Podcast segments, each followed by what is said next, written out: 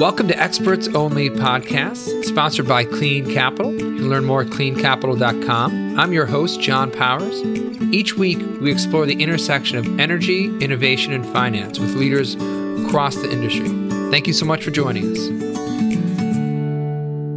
Welcome back to Experts Only Podcast. Today, we're speaking with Dr. Lucas Joppa, Microsoft's Chief Environmental Officer. Lucas leads the company's environmental sustainability efforts and is leading the AI for Earth project, a five year, $50 million cross company project dedicated to AI research and technology in agriculture, water, biodiversity, and climate change.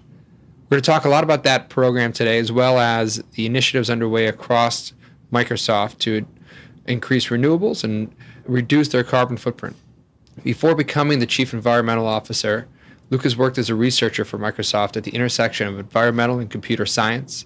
He has a bachelor's degree in wildlife ecology and zoology from the University of Wisconsin in Madison, and we definitely explore how we went from that to being the chief environmental officer of a, a tech company like Microsoft.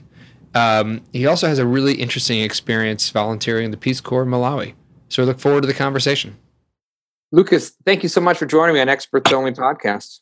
Thanks for having me here. So I want to start a little bit about your personal journey to Microsoft. You've got a really uh, incredible background, you know, just both in, from a bio, bio, perspective. You've got a bachelor's in wildlife and ecology and, and, zoology, which is something that probably most people wouldn't consider in a, in a C-suite level role at a technology company. But then you also went to the Peace Corps and worked in Malawi. So I want to back to go back to your time in college. What was your interest that focused you into ecology, and then how did you end up going into the Peace Corps? Yeah, sure. I um, I've just always been interested in kind of the natural world, how things work. Uh, not necessarily how things that people build work, but how the rest of the world, the natural world, works. And um, I grew up far northern Wisconsin. Spent a lot of my childhood just hanging out in the woods, wandering around, trying to trying to learn as much as I could. And I went to study in undergrad and started wondering or thinking about what I could what I could do. I found out about a, a major called wildlife ecology, and for me, that kind of seemed like a basketball player getting to major in basketball or something. Right. didn't didn't really seem like something that you should be able to like go and have a job doing.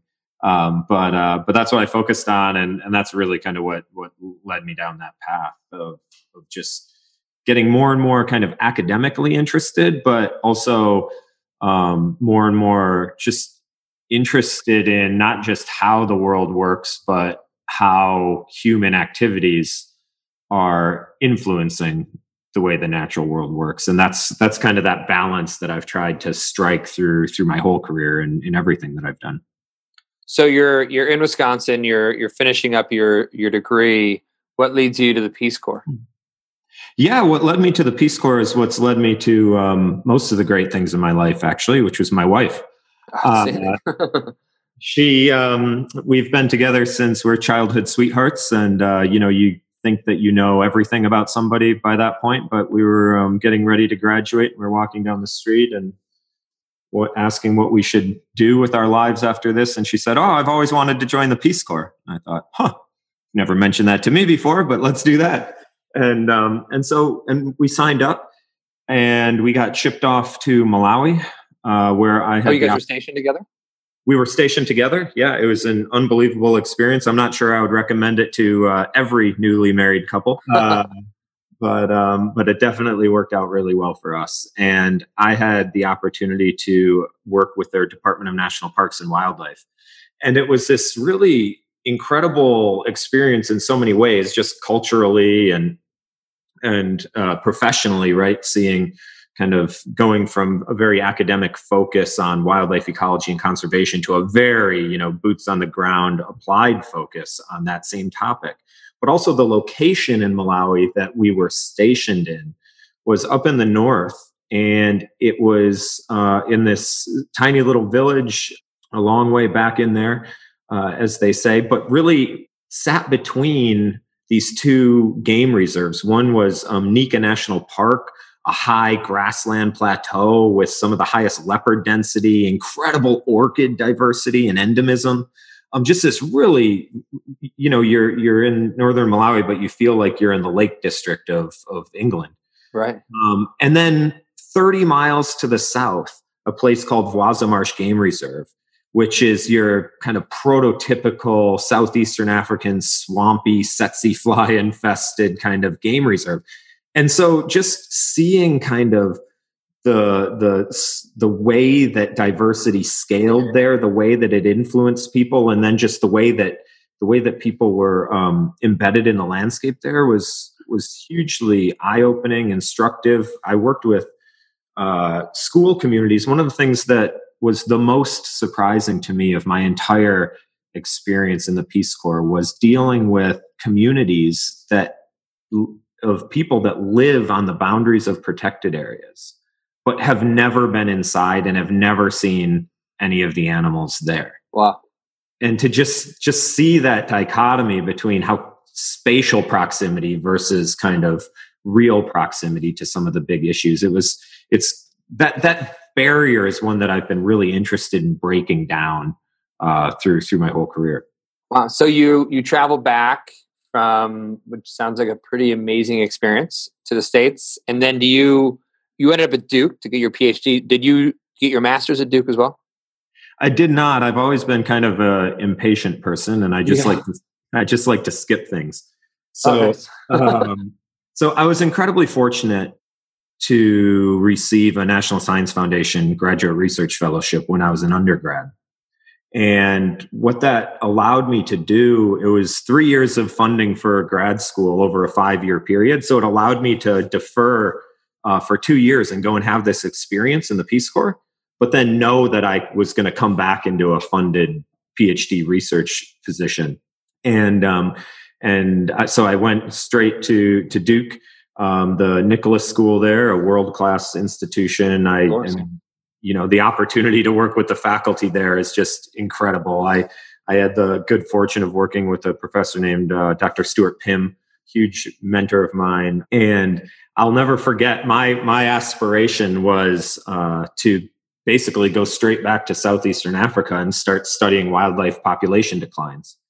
And you know, I started telling him my plans and started, and he said, "No, no, no, no, no. You're, you're sitting, you're sitting your butt in this chair, and you're learning how to use a computer."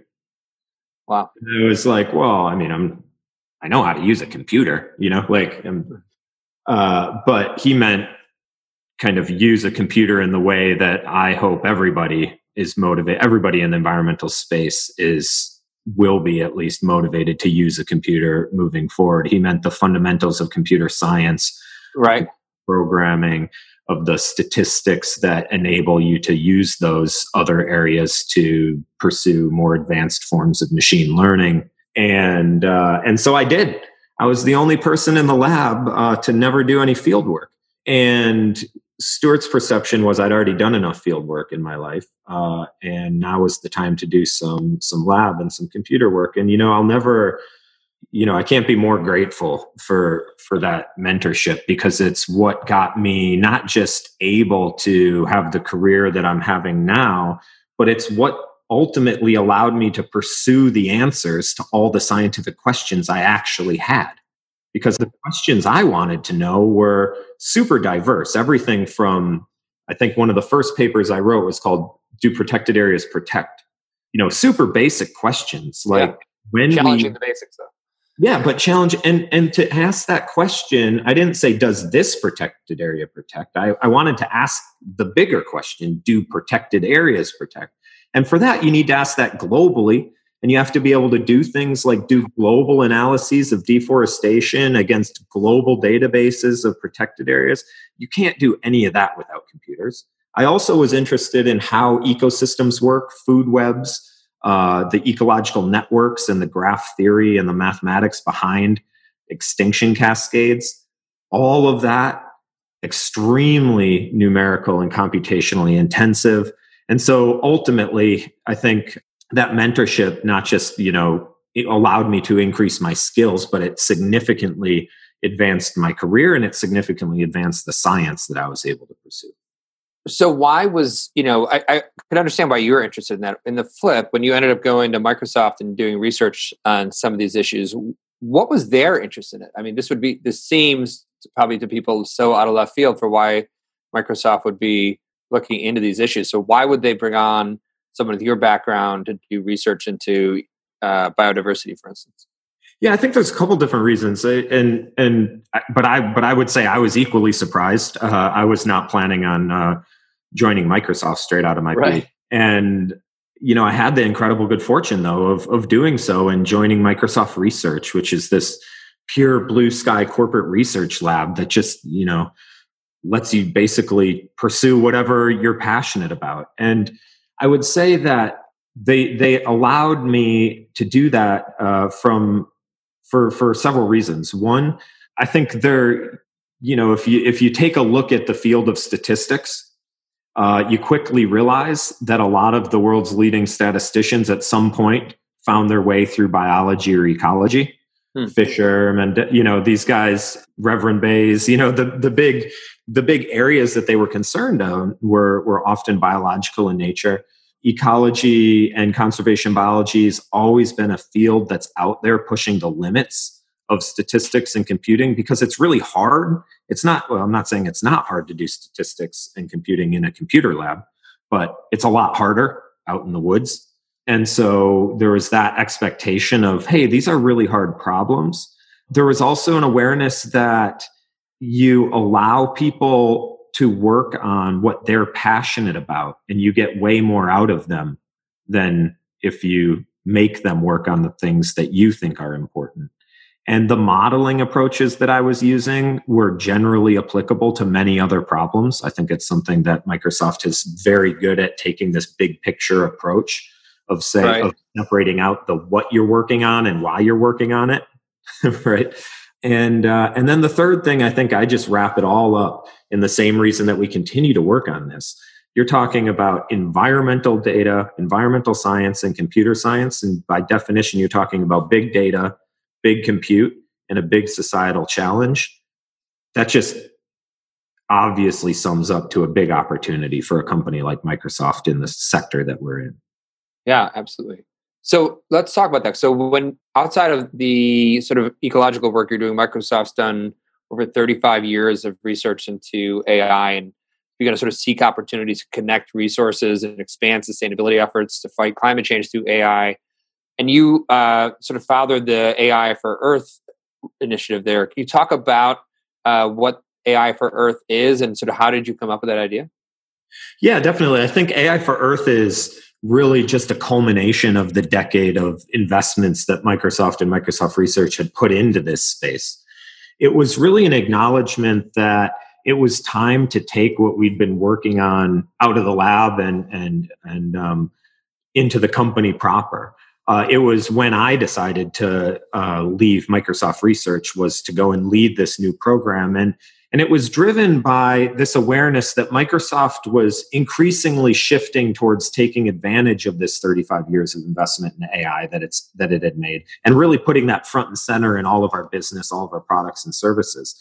And I thought this seems like a fantastic time. And one of my mentors and, my manager at the time is um, one of a kind of world renowned uh, leader in the field of AI, uh, Dr. Eric Horvitz. And, and he kind of sat me down and said, now would be a perfect time to um, to tell the company what we should be doing here. And so I wrote this little memo called AI for Earth, arguing that Microsoft should be directing a lot of its AI research and technologies into the four areas of agriculture, water, biodiversity, and climate change, that those represent the big problems, big environmental problems for society. And if we are building what we think to be some of the biggest technology solutions, then we should be actively marrying that up. So we the company took that out of research, stood it up as a five-year, $50 million commitment. And, and I moved over as the first chief environmental scientist for the company to go and help uh, lead that program. What what time frame is this in? When you wrote the memo. Uh, well, now you're now you're getting to one of my weaknesses, uh, yeah. which, which trying to do math over dates. Um, but I, I, think it was about two years about two years ago. Oh, about two years ago. Okay, so so there's a movement happening around climate and energy, and you sort of see the need to really bring AI in there. And it's amazing to think through the effort around uh, you know putting a memo together in a company like Microsoft. They're able to commit so 50 million. It's not a small number, right? To to make a make a change in the space. So tell me about like you know what with the initiatives that you're doing in AI to Earth. You know, are, is this set up for for grants across the company, grants outside the company? Are you work? Talk a little bit about sort of the structure and how it works. Yeah, definitely. So the the program itself has three pillars. Uh, what we call access, education, and, and co-innovation.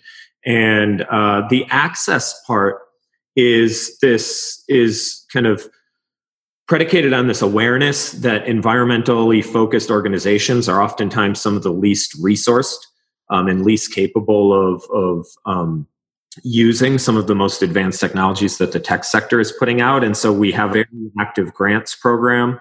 The you know we look to make uh, grants available to access just our core uh, computing infrastructure. We also have grants to help people take data sets and get them ready for machine learning solutions.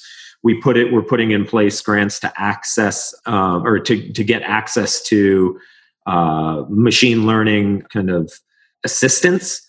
Um, and then we also just support the the engineering of kind of end user specific applications and i'm happy to talk about some of those but the, you know organizations that produce applications like uh, wildbook and and iNaturalist and SilviaTerra some of these organizations that are just really going out and trying to change the world with with what they're doing. We we support them strongly as well. We invest a lot in education because we're aware that just because you give somebody a new tool doesn't mean they necessarily know how to use it. And so you know most of the world's leading environmental uh, scientists and practitioners didn't graduate from the leading computer science institutions. Right. they graduated from the leading environmental science institutions you know um, and we have to be clear-eyed about that. And then you know this pillar of co-innovation is super important. It's this acknowledgement that microsoft has some of the world leading people in all of these areas. And if we're not putting them to work on these issues with our grantees outside the organization, then we're not fully committing. And so we've got a team of data scientists and engineers that we can deploy to go work hand in hand with um, with folks. And and I just got back from a team offsite the last few days, and I was uh, surprised to learn that the numbers that I have been telling everybody about some of our program growth have been um, significantly outdated. We now, uh, in the year and a half uh, that we've been in existence, we've gone from zero to 381 grantees, uh, all wow. seven continents, 60 plus countries. You know, it's it's just been this mind blowing journey to be on, and and uh, I think one of the things that's fantastic about Microsoft and its business model is it's never really been about us. It's always about making our customers and our partners, and in AI first sense, um, our grantees the heroes because they're the ones doing the real work. We're building the tools to to help accelerate their work, and you know, just just being able to take the resources that Microsoft has and to put them behind some of these smaller organizations that would never never have access uh, to to these awareness campaigns that we're able to put behind them for instance is just is just phenomenal. I think some of the you know the emails of of gratitude are definitely the best part of my day how do you find some of these grantees and how, or how do they find you is there a way you know if, if you're a listener and you, you're you're trying to develop a, a solution that you think would be uh, you know would benefit from ai for earth how do, how do they find you all yeah, so it's super easy. You just visit the AI for Earth, Microsoft AI for Earth website, uh, click on the grants tab, and we try to make it as simple as possible. The way that we tri- typically try to work is we offer, we, we kind of operate this as a funnel system. We offer, it's pretty easy to get in the door with a 5, 10, 15, or $20,000 cloud computing grant. That gets you into the community uh, the broader AI for Earth global community. And from there, you start gaining access to more and more resources as we watch you um, hopefully succeed with the initial computing resources that you've had. And it's been really amazing to watch some of our grantees really grow through through that journey. We've we've we've basically graduated a few uh, organizations in the short amount of time from small cloud grants all the way to um, larger infrastructure and programmatic grants where they're able to um, take everything that they're doing um, and offer up new services uh, to the world through through our website. We're really focusing on on ensuring that once people have the data and the trained models, that they're able to uh, make those models available as as services in kind of an application programming interface or API sort of right. way. So yeah. Interesting. Is now you've got a global background, so you know of those 381 grantees, you said 60 countries. You find a a balance between the international and the the domestic here in terms of uh, where you're seeing sort of progress and opportunity? Yeah, I would like to see that balance. I would like to see that balanced out even more. We do have we do have a balance, um, of course, but but for me, one of the things that I talk about a lot is diversity and specifically geographic diversity. Because one of the things about environmental challenges is that they manifest themselves differently in space and time. And you know so here even here in the united states uh, we're in we're in about 36 states right now i would love to see us get to all 50 why? Because the environmental challenges that we're facing here in the puget sound in washington are completely different than the environmental challenges that they might be facing down in charleston or um, the florida panhandle. Much right. less latin america asia australia. And so for us, we're a small team. We're yes, we're a global um, company, but we're a small sustainability team. And so, for us to understand what the problems are and how technology can be deployed to help solve them, that means that we've got to be in as many places or as many spaces as as possible. Yeah, interesting. So I, I want to I'm going to transition here from the AI for Earth initiative, which is incredible, but into a little bit into Microsoft operations and what you're doing for sustainability within your own operations. We've had other guests from other tech companies or or uh, major Fortune 100s talk about what they're doing in their own facilities or data centers. And of course, I do want to get to the carbon piece in a second, but you talk a little bit about, about how you guys are looking to bring renewables into your own operations? Yeah. Well, last week we announced what I think to be one of, well, the most um, significant sustainability ambitions or, or uh, commitments that, that the company's ever made. Um, and, and, we can talk about kind of all of that. But one piece of it uh, that we announced is further progress on our path to 100% renewable uh, energy as, as a company, particularly around our data centers business which has um, you know the largest energy footprint in in the company. And what we announced was was really two things. One that we would be meeting our current goal, which is to achieve 60% renewable energy directly powering our, our data center business by the early 2020s. We'll meet that very early, sometime next year. And then we've set another kind of mark in the sand, uh, a 70% goal by 2023.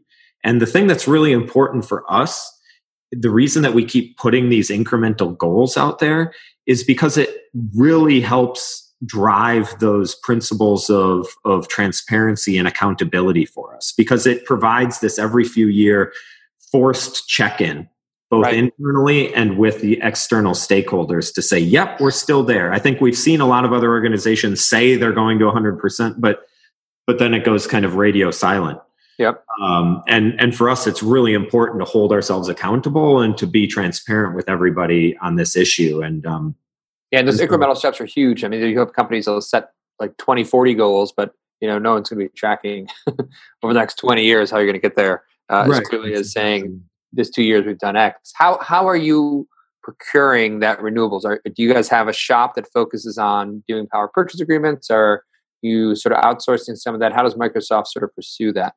We do. I think, you know, this team is one of the most amazing teams that I get to work with inside Microsoft. I think um, my colleague Brian Janous leads our energy procurement team, and he and, and his team are just kind of whiz kids, really. I think when it comes to direct power purchase agreements, making sure the finances work, uh, making sure all of this stuff is cost competitive making it def you know a, a, win-win for for the company something where we we're we're not just you know doing this because people expect us to but we're doing it because it's actually helping our business. Right. Um, you know get the types of energy in the and and the stable types of energy and the long-term contracts that we need. I'm not an energy expert myself um, which is uh, which is why the company's been able to go so far so fast. I think because they yeah. haven't they haven't required me to actually do it. well, it's it's amazing, and and you know that progress, especially when you're talking data centers, which are such energy energy hogs, to have you know goals like seventy percent are are in, are really important. And I know there's a lot of folks in the industry today looking at you know the sort of the corporate procurement side of this as you know as big as any utility that's out there today. When you start to put together the size of these companies making yeah. massive, massive, massive acquisitions. Yeah, I think the thing that people, we have another goal uh, that's complementary to our renewable energy goals, and it's to reduce our overall carbon emissions by 75% by 2030. And that's compared to a 2013 baseline. And that sounds impressive in of itself, I think, you know, 75% yeah. By 2030 by, you know, comparing ourselves to 2013. What that hides is the incredible increase in load that we're taking. Right? The growth that we're undergoing. So we've got basically hyperscale growth and we're trying to drive hyperscale reductions in carbon. And that's why I, I say, you know, what, what Brian and that energy team have been able to do is just so incredible because um, because it's not just about procuring renewable energy in a static world. It's about producing re- procuring renewable energy in an in, in exceptionally increasing world. Is part of that initiative to reduce the carbon footprint? Is that where the internal carbon fee? And I want you to talk a little bit about what that looks like. But when I was serving at the White House, we actually had you know teams from Microsoft come in specifically because we were trying to study that to figure out how to try to implement a similar thing across the federal footprint you talk a little bit about what that uh, initiative does and, and sort of how it's managed internally? And I know you've had some new new goals associated with it. Sure. Yeah. Uh, so since 2012, uh, Microsoft's operated as a carbon neutral company, and we can talk about the details there if, if you think your listeners will be interested. But um, one of the ways that we've supported that, or the way that we support that, is being one of the only companies that actually has had a internal price on carbon. And this isn't just a shadow price or you know a price put in for planning and visibility. This is a real price on carbon that everybody has to pay, and it does and and it's been there to to help us kind of fund sustainability all up for for quite a while. What we announced last week as part of this broader kind of doubling down on sustainability with a tech first approach, as our president Brad Smith announced it as. What really led that was the the kind of the how. And in a company, you know, how and funding are almost synonymous. Right. right? And so the how for us, uh, in many respects, how are we going to get to this doubling down of sustainability? How are we going to invest in this tech first approach? It was it's through our carbon fee and a near doubling of it, right? So, what that fee is intended to do is three things. It's intended to ensure that we continue to operate as a carbon neutral company. That's as we're not, you know, moving away from that commitment.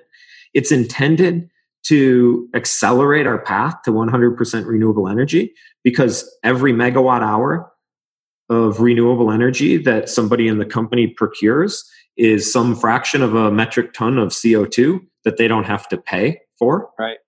Uh, and then third, where we use it to raise funds to invest across the company in new technology solutions uh, with our in our products, our services, our business operations teams, and hand in hand with customers and, and partners.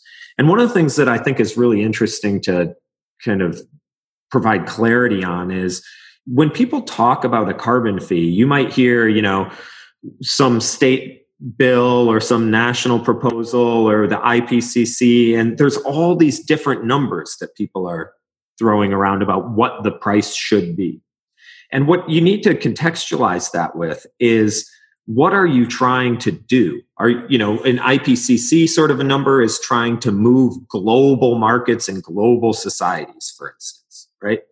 in what do you versus what are you trying to do with that fee inside of a company well inside of a company what we're trying to do are those three things right and right. Um, and the price that we that we netted out at of fifteen dollars a metric ton works out really well in ensuring our ability to do those three things to maintain carbon neutrality, to accelerate our path to 100% renewables, and to invest in technology solutions.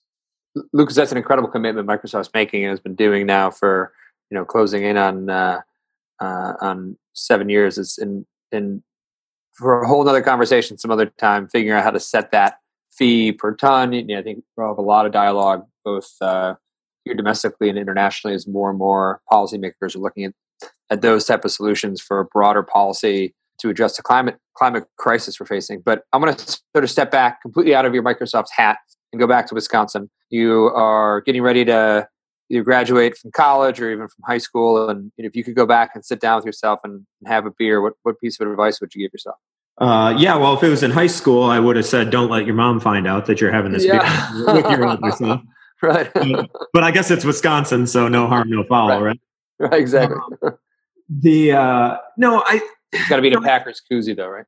That's yeah. It, that's it, as long as as long as it's in in front of a TV showing a Packers game, nobody minds. Right. Um, I think about this a lot, and the answer kind of I think oftentimes changes day to day you know, but oftentimes it goes something like, ooh, you should pay more attention to your you should take more computer you should have taken more computer science classes. You should have taken more business classes. You should have done this. You should have done that. Right? That's kind of the maybe i'm too hard on my former self but um, yeah. but you know my imagined advice really kind of often um, rests in this oh you should have done it this way what were you thinking and i think ultimately what I sh- what I would go back and say now is stop thinking about when this is all going to be over, right? When you're going to be done with high school, when you're going to be done with your undergrad, when you're going to have finished your PhD. Because the schooling never stops, right? And when you're somebody as as, as impatient as I am about so many things, but particularly our our lack of progress on solving some of these key environmental challenges that that we all face. It can be really easy to focus on the just trying to hurry up and get done with the next thing. But some right. of these things you know learning for instance just never ends. And i think that's actually one of the most beautiful parts of life. It's actually what i love the most about my job and about my career is that it's that learning component is front and center of everything I do. And so I've definitely changed as a person. I think, you know, I would just say I I'm not your typical I don't have your typical background for a chief you know environmental officer a chief sustainability officer. And so you know we were just talking about the carbon fee. Well that was a huge learning process for me. Right. Right I've never put in place a fee before. I've never, you know, done all the pricing, et cetera, et cetera. I've been part of the science behind why we should do it. Um, I've been broadly supportive of doing it for, for a long time, but but it was fascinating. It's also extremely complex. And and that complexity is one of the reasons that we're so proud that we're able to do that in, inside Microsoft. But but yeah, I don't know, just being less impatient and more yeah. Oh, awesome. Lucas, thank you so much for for your time. Uh, you've had an incredible, continue to have an incredible career, and, and, you know, I sort of challenge our listeners to to check out, continue to check out the work that Microsoft is doing, and if you know folks that are good candidates for AI for Earth, make sure you send them their way. And uh, thank you so much for joining us today. Yeah, thank you, John. It was a huge pleasure. And for all of our audience, you can get more episodes at cleancapital.com. Uh, if you have any ideas for guests, please submit them. I'd like to thank our producers and also the team at Microsoft who helped to put this together. Uh, it was a really fascinating conversation. Uh, and as always, I look forward to continuing the conversation. Thanks for listening in today's conversation. Find more episodes on cleancapital.com, iTunes, or wherever you get your podcasts. If you like what you hear, be sure to subscribe and leave us a five star review. We look forward to continuing our conversation on energy, innovation, and finance with you.